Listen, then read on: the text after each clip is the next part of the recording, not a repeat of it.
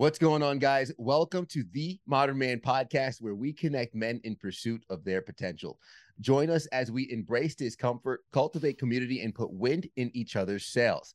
If you're ready to take your personal and professional growth to the next level, be sure to like, share, and subscribe to the podcast. And don't forget to check out the Noble Knights Mastermind Group, where you'll find the support, accountability, and mentorship you need to achieve your goals.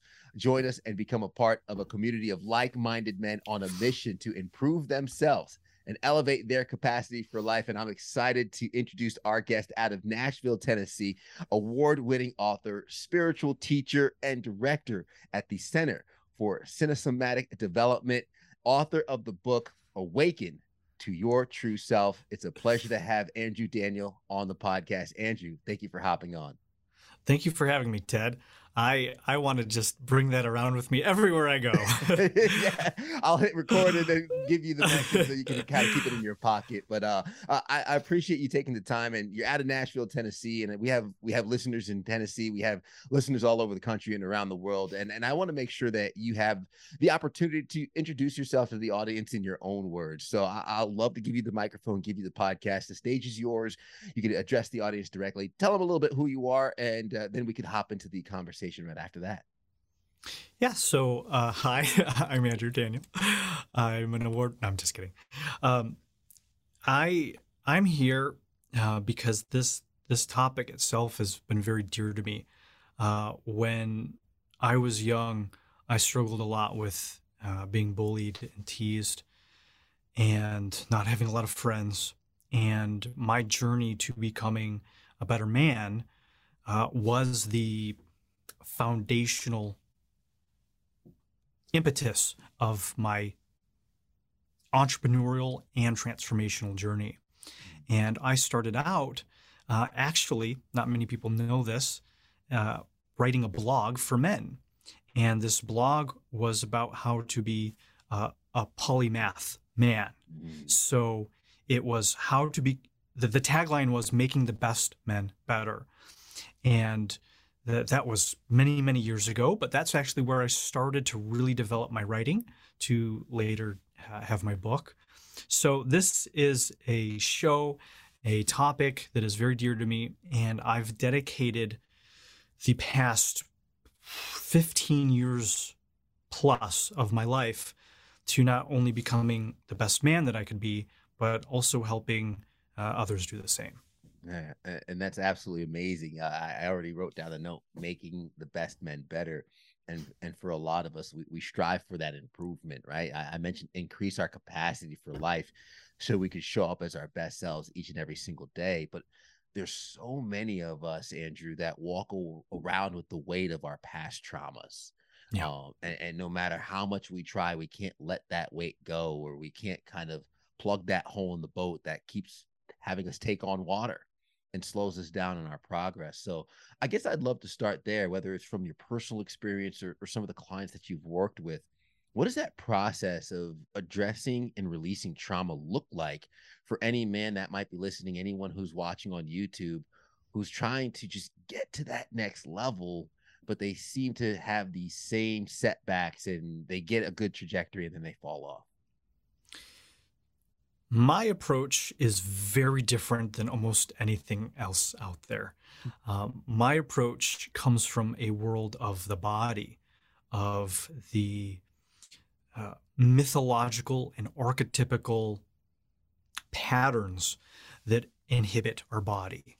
And so, my approach to trauma and to healing and to transformation, uh, because of that, uh, looks very different. It may sound similar, but it looks very different because one of the things that you said earlier about, I think you said increasing your capacity for life. And one of the biggest realizations that I've had when it comes to trauma and uh, self improvement and transformation is that we get to a certain point and there's not much more that we could add in order to improve. Mm. And the work that I do is based off of subtraction. It's based off of stopping. It's based off of the principle that underneath everything, the traumas, the stories, the distortions, the behaviors, the life circumstances, the patterns, is that there is nothing fundamentally wrong with us, that we are fundamentally enough. Mm. Now, this comes into play when we're healing and we're trying to become better men. Because if we approach this work and we continue approaching this work from the place that inherently there's something wrong with us, inherently we're broken, inherently we're unlovable, inherently we need to be fixed, inherently we don't have everything we need. And we spend our whole life trying to get those things, to become those things. Our life does improve. I guarantee it, it does improve. The problem is it never realizes peace. Because even as you improve and get there, it still doesn't change that underlining belief, that underlining lie. And so, what I see happening with very successful men and women, everybody really, is that if they approach their healing of their trauma, if they approach their personal development and self improvement from a place of not being enough, and they have to do this stuff in order to fix themselves, they improve, but they never find peace. It never ends. Mm. And almost what happens is that it actually validates the lie. Because if you spend 30 years of your life trying to prove yourself and you prove yourself, well, guess what that really says? It says that you had really something to prove to begin with. It means that you were not enough. And so my work takes a fundamental, fundamentally different approach. It's not for beginners because this kind of thing wouldn't necessarily make sense to a beginner. But for men who have been doing this for a while, we realize that it's through subtraction, it's through stopping, it's through healing all of the things that we've acquired, all of the things that we've latched on, all of that water, as you said, that has filled the boat of the stuff that isn't true, that doesn't work, that isn't real, despite all of the evidence that we try to prove that it is, and start penetrating that start healing that, start letting that go, start subtracting that. And what happens is rather than adding all of these things to become more and more and more and more and more that take you further and further away from your true self, what we do is subtract everything that isn't real. And through that subtraction, you actually get closer to the truth of who you really are. Mm. And then from that place, the improvement and growth and transformation from that place is peaceful, it's sustainable, and uh, it's authentic. Man, that's that's amazing because I, I've mentioned before, you know, you can balance the scale in two ways, and everybody thinks work life balance and all this, and they, you know, add add, but you can also balance the scale by subtracting it. It's so true because we can live our lives with this makeup to cover the quote unquote blemishes where you know, yeah. we might look beautiful without the makeup, but we add on so much makeup, we don't know what we look like underneath anymore. And I, I kind of want to maybe talk to some of those people who might get triggered or afraid of that thought process of subtraction because if I grew up thinking I wasn't enough, or maybe I was seeking my father's validation. And because of that, I had to outperform all those around me. Now I'm the CEO of a seven figure company and I have investments that are gangbusters and they're, they're doing great. I've locked myself into an identity of CEO investor and I don't know who I am without that, right? The makeup has become who I am. What would you say to someone who is afraid to let go of these things or for athletes who find themselves outside of their sport and they don't know who they are without it. And that thought process of subtraction almost sounds like death. It is death. Mm. yeah there's there's no way around it. You have to be willing to die. You have to be willing for this mask to die off in order to know who you truly are. Hmm. Um, so there is going to be fear. It is terrifying. It is incredibly terrifying. Spending decades, almost your entire life, becoming something that at the bottom was based on a lie, even if you've succeeded at it, especially if you've succeeded at it. I've worked with those people you talk about, and it's harder for those people to let that go than it is the people that were struggling. I hit rock bottom. I was homeless twice. It was easy for me because nothing in my life was working. I had to be dewy. I had to be willing to do whatever it took to break through. And so, for those people who are afraid of that, the biggest thing comes down to truth. One of the things I say in my book at the very end is to make truth the most important thing. This comes down to something I think really, really hits at the core of a lot of men and masculinity principles, right? What we stand for. And I think men standing for the right thing is just like the best fucking power in the world to do good, to do right, to, to be of service uh, to protect, to serve, all of this stuff. But those values have to be steadfast. You have to actually stand for those things. And so, by making truth the most important thing, when you are faced with a mask, when you look in the mirror and you see that the mask that you present into the world doesn't match up with the reality of who you are, it takes tremendous courage to look at that, to admit that, to face that. And so, being at the point in your life, you have to start telling the truth. Are you willing to look at this? Are you willing to change? Are you willing to give all of that up to actually find love, peace, fulfillment, truth? And if you aren't, that's fine. It's totally fine. But you have to tell the truth. You have to be honest with who you are and where you're at. And if you are ready to do that, it's going to be scary. And we all, you know, your listeners know this already. You know, courage isn't the absence of fear. You know, it's having fear and making the choice to do it anyway. And so all of my clients have tremendous courage because we do this shadow work. We look at these parts of ourselves that many of us spend decades of our life suppressing, not wanting to look at ourselves. We put the makeup on over these things that we don't want to see. And in the work I do with men who are ready to do it, we start taking that makeup off. We start taking the mask off. Because, Ted, one of the things that I discovered, and not many men are super into into relationship with, with this, but it's still a, it's still really important thing that we should be is beauty. Mm. And so what I see a lot on social media, you we've all seen this on social media, where uh, you see this beautiful girl, beautiful woman, and she then puts all these crazy filters on her photos. And so she filters it like six times, and you're like, who is there? right? You, you don't have access to what that person really looks like. But to that person, they think that's what beauty is. Yeah. Or else, why would they do it? They think that's going to get them the love, the validation, the approval, the attention, whatever it is. But what really happens in reality is just like the things that we do that take us further from our true self, it takes that person further away from their true beauty.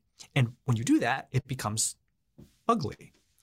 And so, well, by doing the opposite, you start to reveal the truth. You start to reveal what's under those filters, under that makeup, under those masks. And instead of being at war with these blemishes our entire life, trying to fix them, cut them off, change them, improve them, all this stuff, what I invite people to do is to go into them, to start looking at them, to fall into them, to fall in love with them, to let ourselves be annihilated by them, to get into relationship with these shadow aspects rather than try to cut them out, fix them, and get rid of them. Yeah, the uniqueness, the the blemishes is what makes the beauty, right? Yeah. And that's man, that's that's so amazing.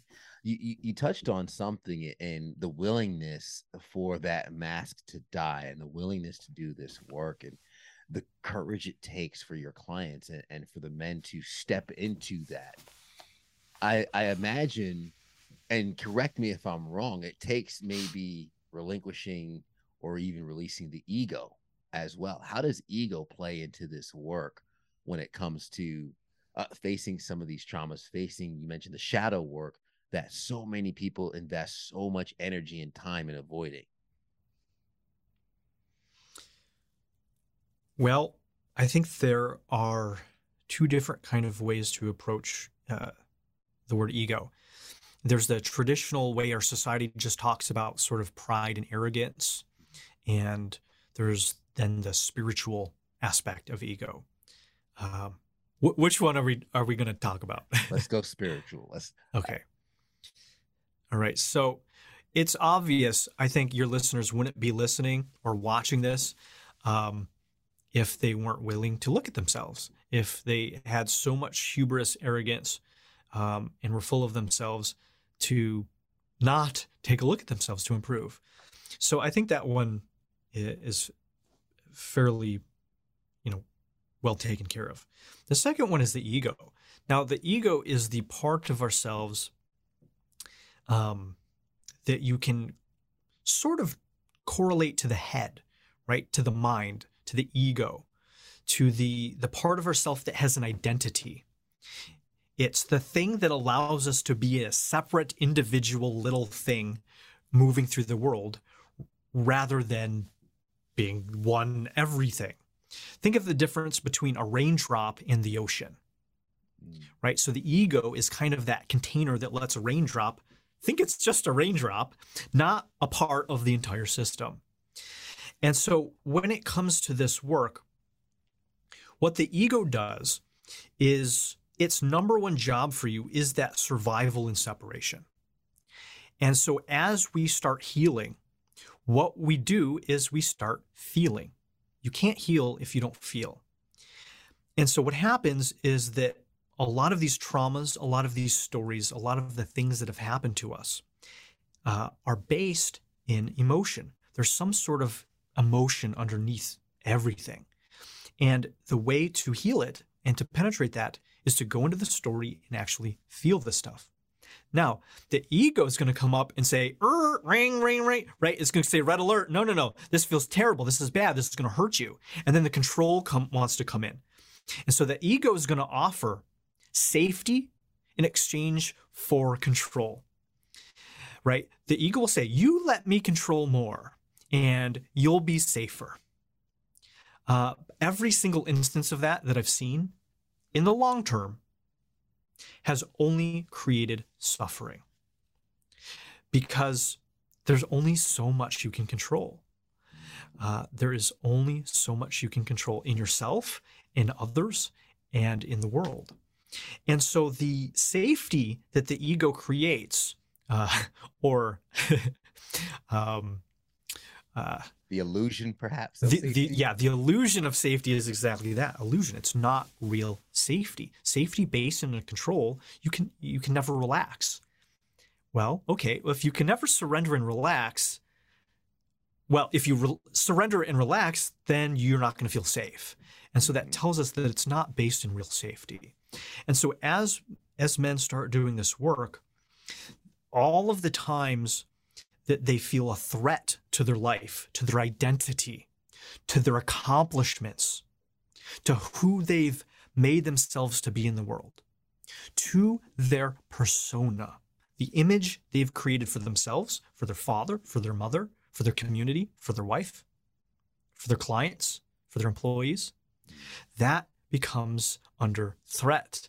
And so that's when the egos want to get defensive. It's going to say, no, no, no, no, no.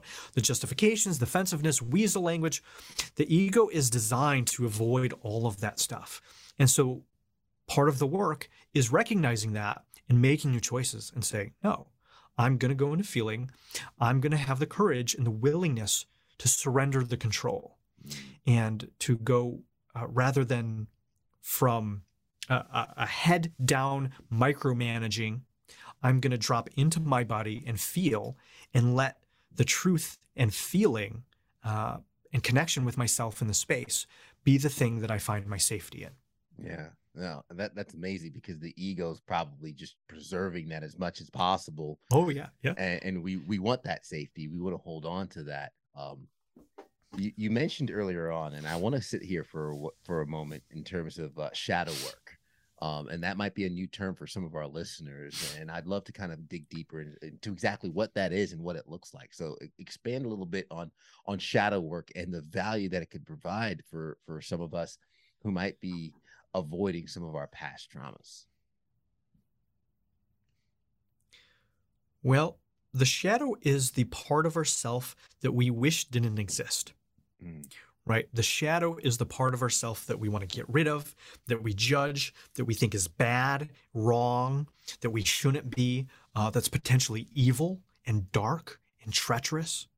It's the part of ourself that can kill, rape, abuse, destroy, annihilate, hurt. It's the part of us that has the shame, the guilt, the sadness, the loneliness, all of the rejection, the patheticness, right?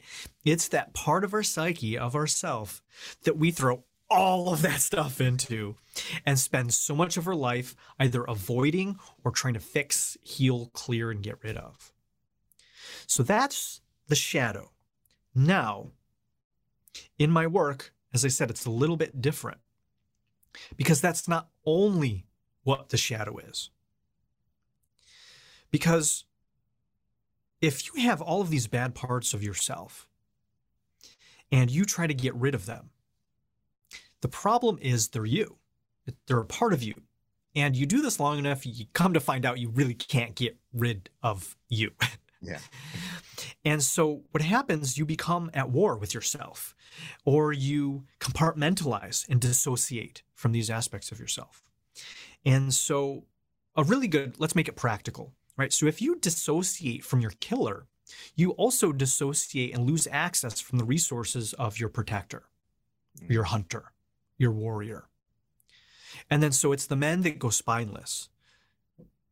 And so they're unwilling to hurt or cause harm.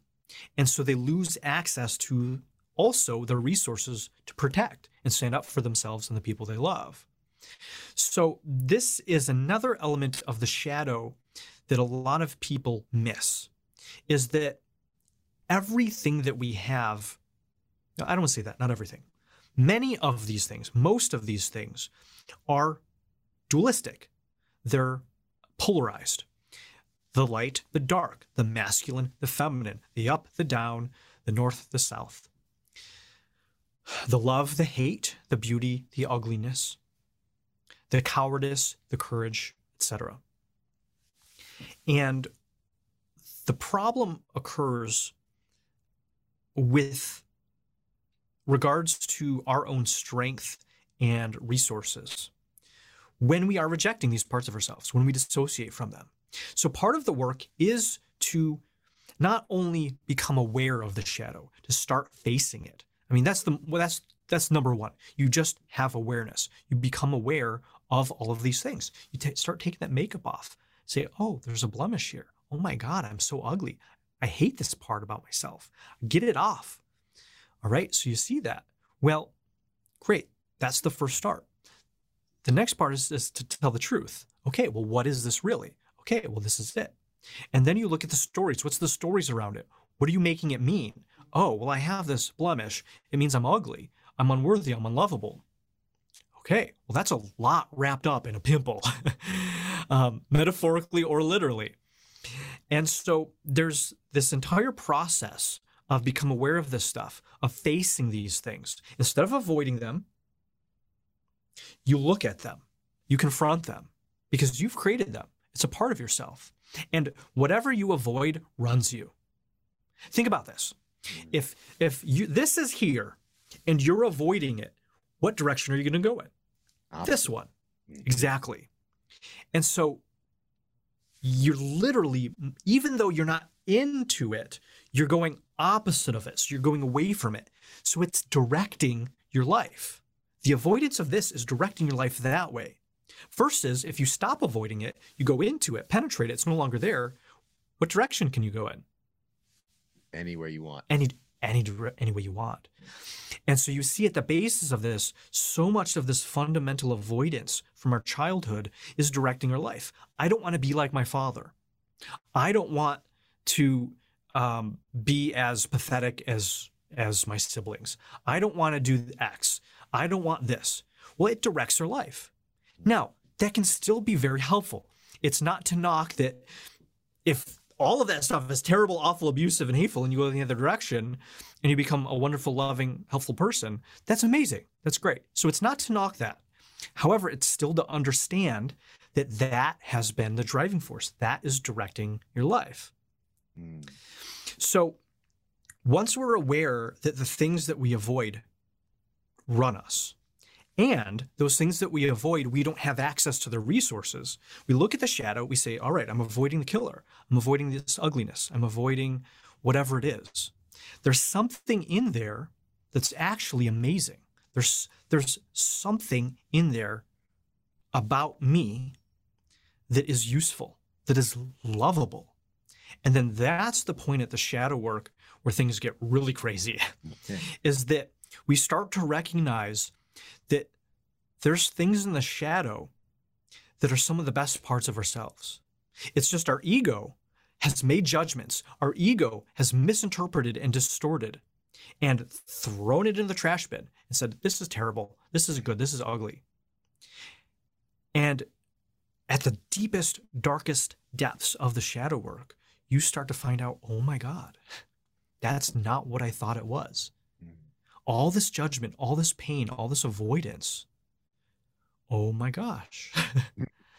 and that begins an incredible integration and growth and healing. Yeah, the beauty of the duality. And it, it makes me think of Kobe with his Mamba mentality, where he would get into the zone and the basketball court and become the Black Mamba, and it was the nickname for his alter ego, where he would just be ruthless and and go after it. But he used that to to channel it and win games with. It was the embracement of that dark side. And, and when, when you talk about the avoidance and how that runs us, it reminds me of the story of the of the buffalo and the cows when the storms come over the Rockies in the West. How the cows they run in the opposite direction. They run as far as they can east and then the storm rolls over them and the, the severity of the storm will still kill a number of the cows. But the buffalo when the storms roll over the rockies they turn west and they run into the storm. And it still kills a few buffalo but far less because the buffalo in essence they minimize the impact of the storm and the length of the storm by running through it into it and that's amazing. I've never heard that. Hey it's that's it's amazing. Yours. That's that's exactly it. Oh, I'm going to use it. but that's and the, I will give you credit. Yes. Uh, well, I know it's a, it's a story out there in terms of how the Buffaloes act. So I'm just oh, the, okay. I'm just the messenger on that. But yeah, that's perfect. Yeah, it's very much how so many of us can benefit by leaning into the storm and, and pushing in it. And it reminds me of how a lot of people are so wrapped into being a victim right? Oh. It's it's easier to be the victim than the victor, but the victor can provide so much more value and so much more fulfillment. Um, I guess touch really quick on that mindset of you know what's so alluring about the victim mindset, that victim mentality that so much of ourselves find our find ourselves into in the story that we tell. Yeah, this victim mentality is rampant in our culture. Um, I will eventually have a book just on that. Mm-hmm. Um, I talk about it in my current book, uh, which led me to have more ideas for a future book, because this is it, it is insidious. It is vile. It's it's it's vile because it's being enabled, and it's not only being enabled; it's being pushed. You know, it, here in the West, there's a lot of governments, a lot of media that pushes a victim narrative uh, and it is incredibly disempowering. There's so many young men and women, uh, but so many, so many of us are being told it's not our fault and there's nothing we can do about it. And for me, this is one of the most important things in my transformation. This this hits really close to me because I spent most of my life as a victim. Mm in this victim mentality. And I remember 21 years old when I realized this. And I realized that I was at the effect of my life. I was at the effect, and the entire world and everyone else was the cause. Life happened to me. And I said, Well, yeah, that's how life is, right? Mm. and and then I learned, wait a minute, what about the opposite? Wait a minute. What if I was the cause to life?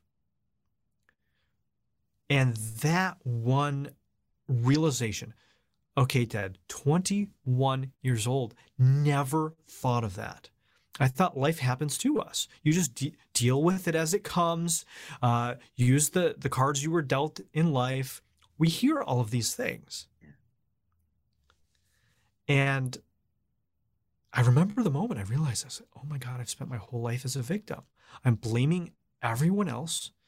I blame the bullies. I blame my parents. I blamed all of this, and I've been getting off on it. I've been getting pity. I've been getting attention. I've, I've been feeling sorry for myself. I've been not having to show up as fully and big as I could. And so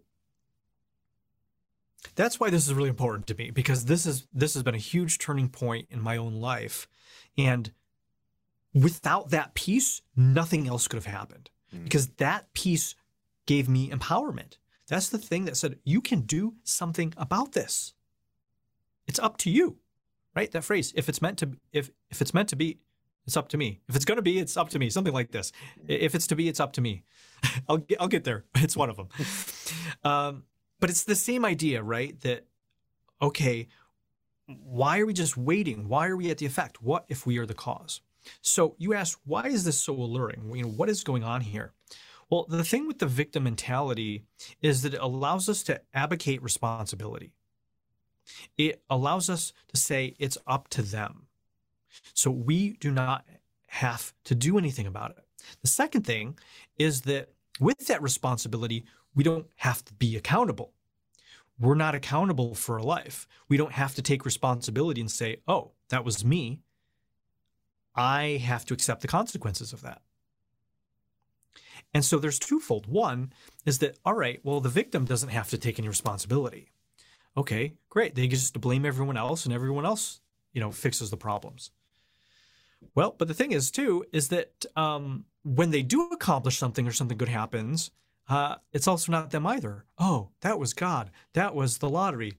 Oh, uh, that wasn't me. So they they don't get the fulfillment uh, from their own accomplishments either. Oh, it was luck, right? Luck.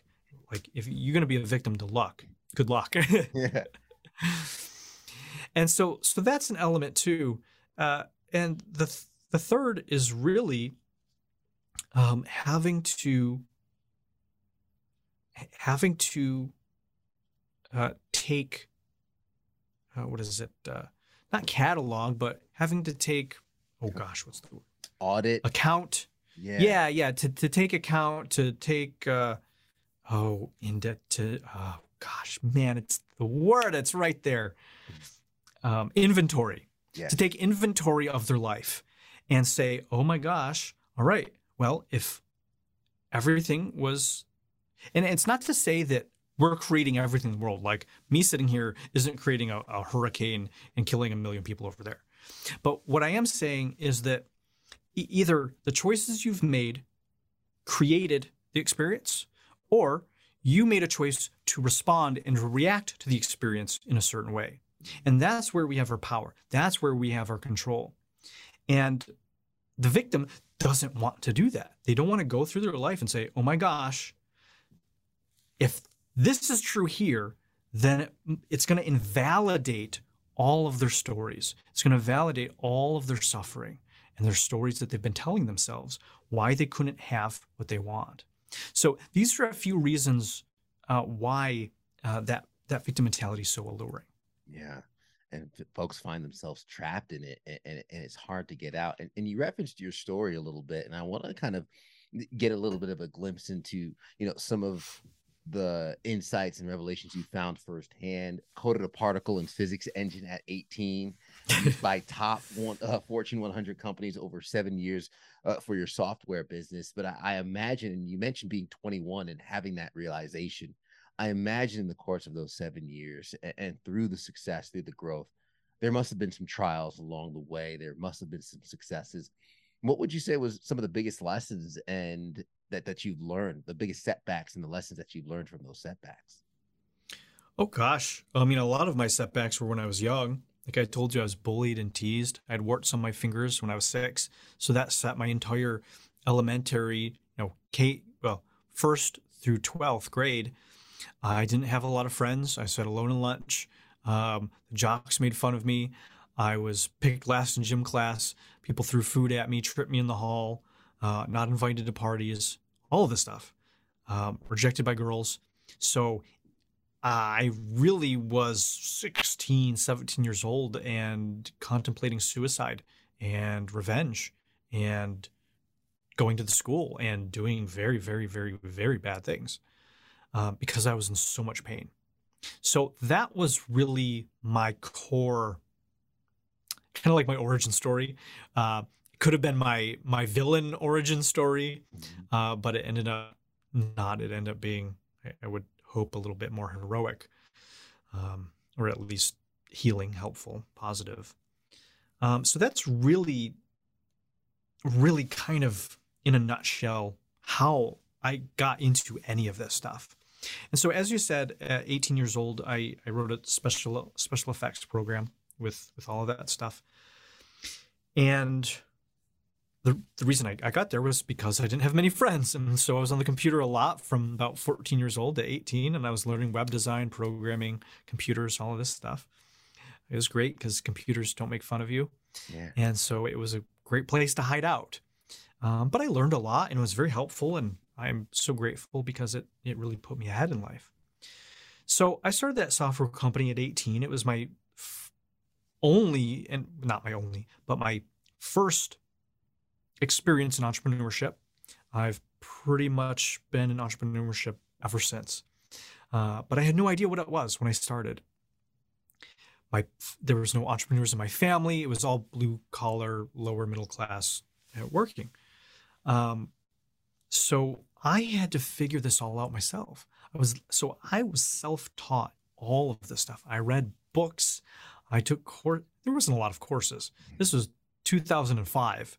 Um, there was a lot less on the internet that there is now. There was no make money from your laptop in five days. Uh, I actually had to create real value. I actually had to build something and sell it.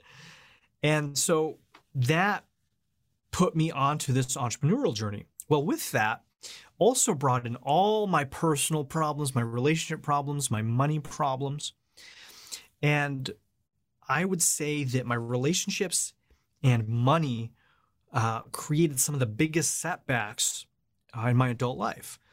Uh, after I had that software company, I started uh, teaching around uh, sexuality and relationships.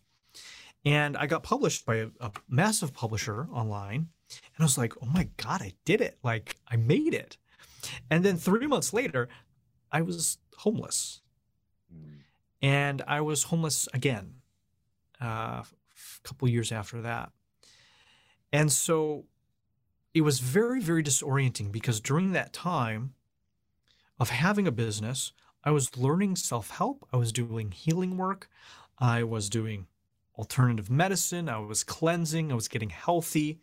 I was learning about uh, abundance. I was learning about spirituality. I was reading the books. I was mm-hmm. doing all the stuff. And the the biggest setbacks in that were, oh my gosh, what is going on here? How, how come I've learned all this stuff and I've had all the success and yet now I'm less functional in the world? Like I can't even uh, pay rent. I can't even pay $600 a month for a room. And so I was living in my car for months and months and months. And it was very confusing. It, it was one of the biggest setbacks and also uh, biggest turning points of my life because I just didn't get it. I was like, I know all this stuff in my head. I think I'm doing all the right stuff, but I'm getting none of the right results. What is going on? And from that failure, from that setback, from that challenge, it brought me into the work that I'm doing now, the cinesomatic work, the embodiment work, where I realized, oh, it's not enough to have it up here. It has to be in here. Oh my gosh, the body. Oh my gosh, there's all this stuff here in my body.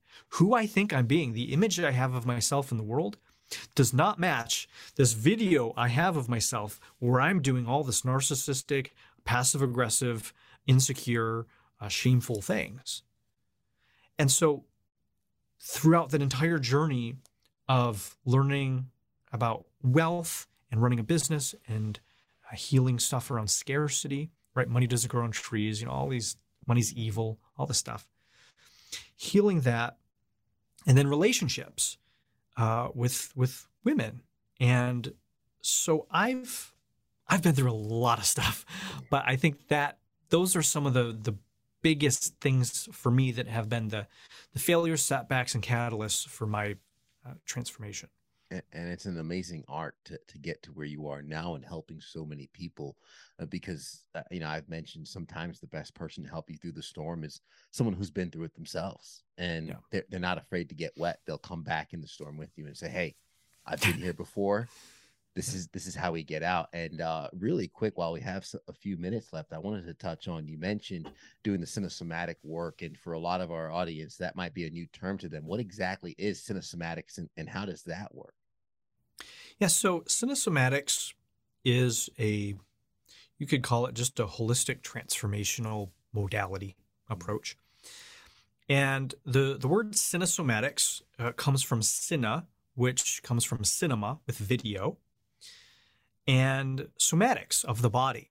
So, what we do in cinesomatics is rather than just talk about our problems like you would with a coach or therapist, what we do is we get you to stand up, we get you to move in your body, and then we film that movement on video, the cinema part. And then we play that video replay back. And during that playback process, I'm giving you feedback. And so what happens is you're seeing yourself doing these movements. And then I'm going into a feeling place, a symbolic place rather than a heady intellectual body language place with a checklist.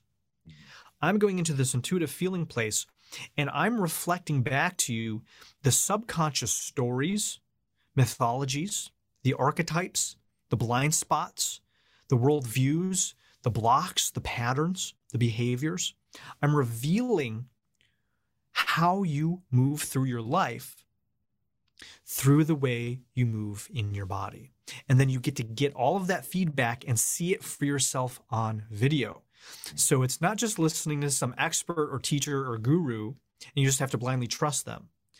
You get to verify it, you get the evidence right in front of you. And so it's very confronting, but it's also incredibly advanced and, and powerful.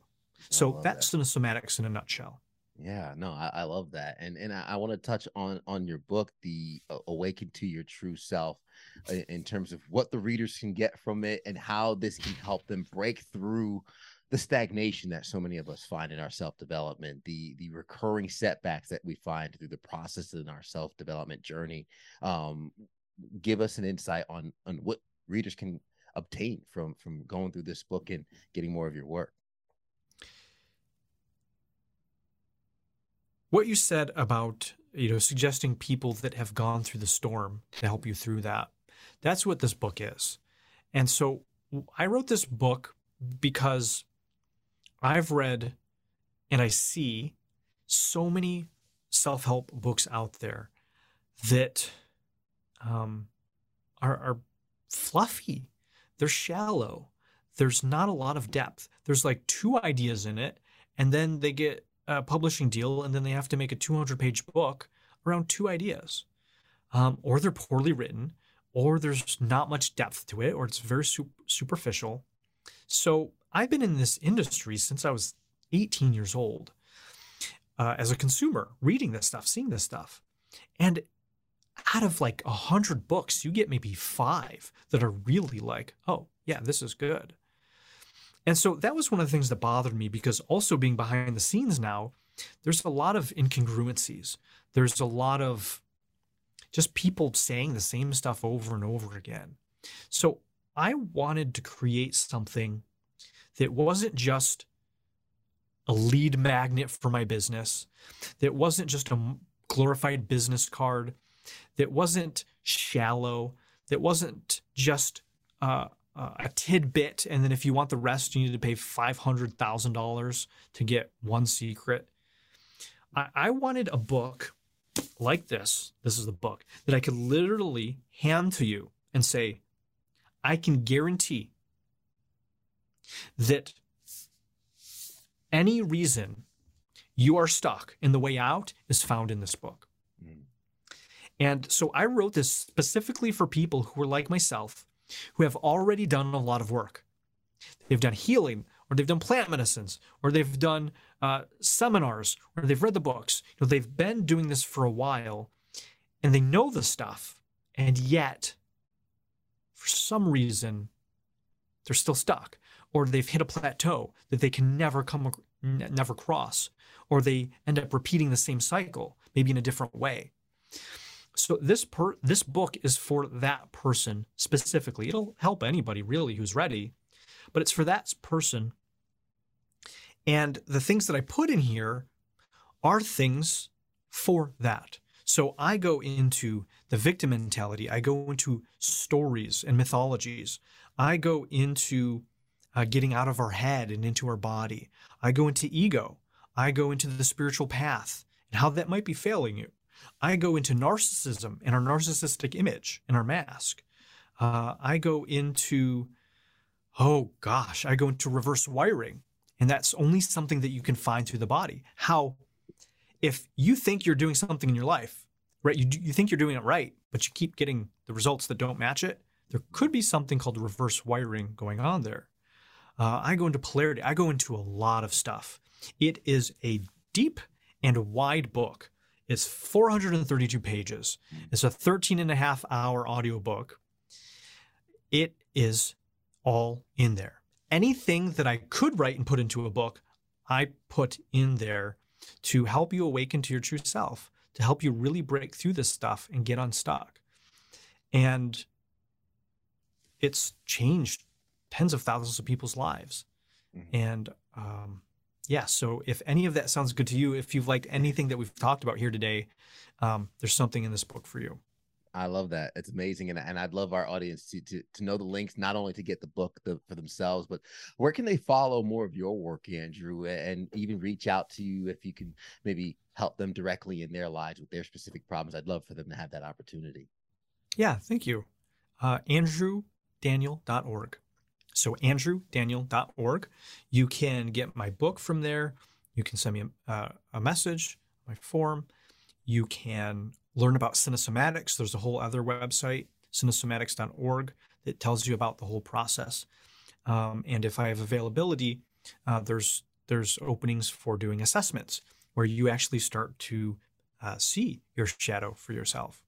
I love that. And I'll have those links in the show notes for folks to connect with you. And really quick, while we have a quick second, my last question that I always ask, it's usually the deepest one, and it might be something that we covered already, but what is something that you've seen or, or something that's happened to you that that shapes the way you view the world as a man? Well, yeah, everything I really talked about.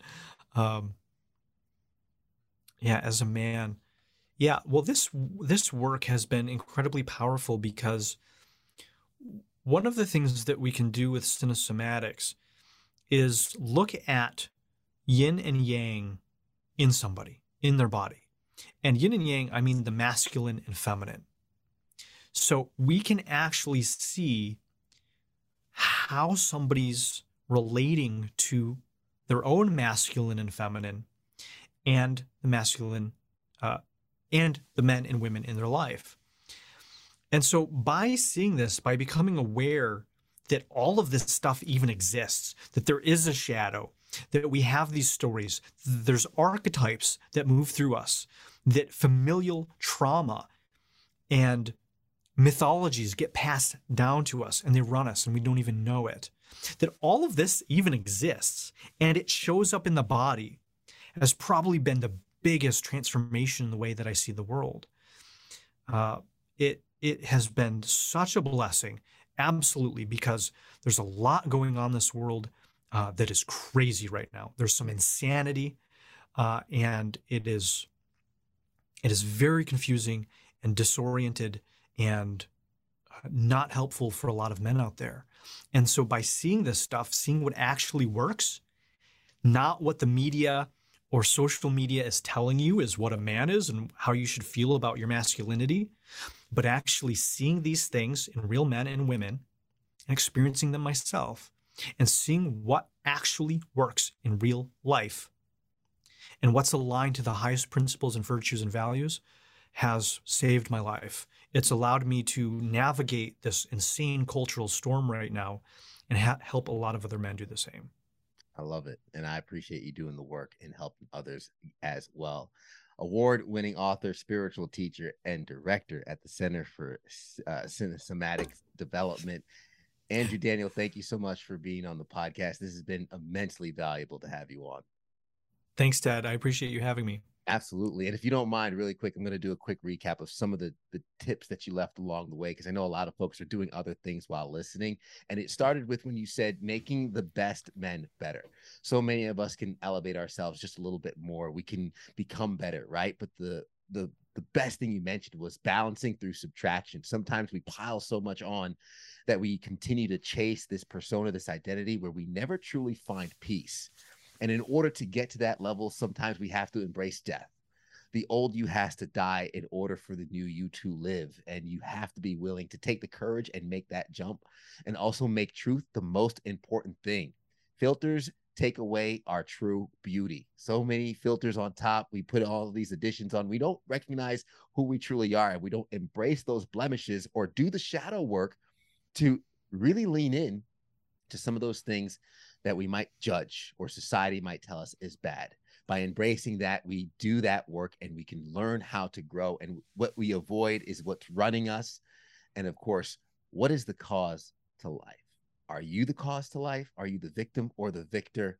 And of course, who you are needs to resonate not just in the mind, but through the body as well. Embrace the yin and the yang, the feminine, the masculine, the up, the down, the left, the right, the good, the bad, the beauty, and the ugly to become your full, beautiful self. Andrew, Daniel, thank you so much. To the audience, thank you for making it to the end. We appreciate you. And as always, share this with a friend if you got value from it. Hit that like button, subscribe, and leave us a rating to let us know what, how we're doing. We really do appreciate it. And as we always say at the end of the episode, everybody wants the sunshine, but they don't want the rain. But you can't get the pleasure without first the pain. Let's grow.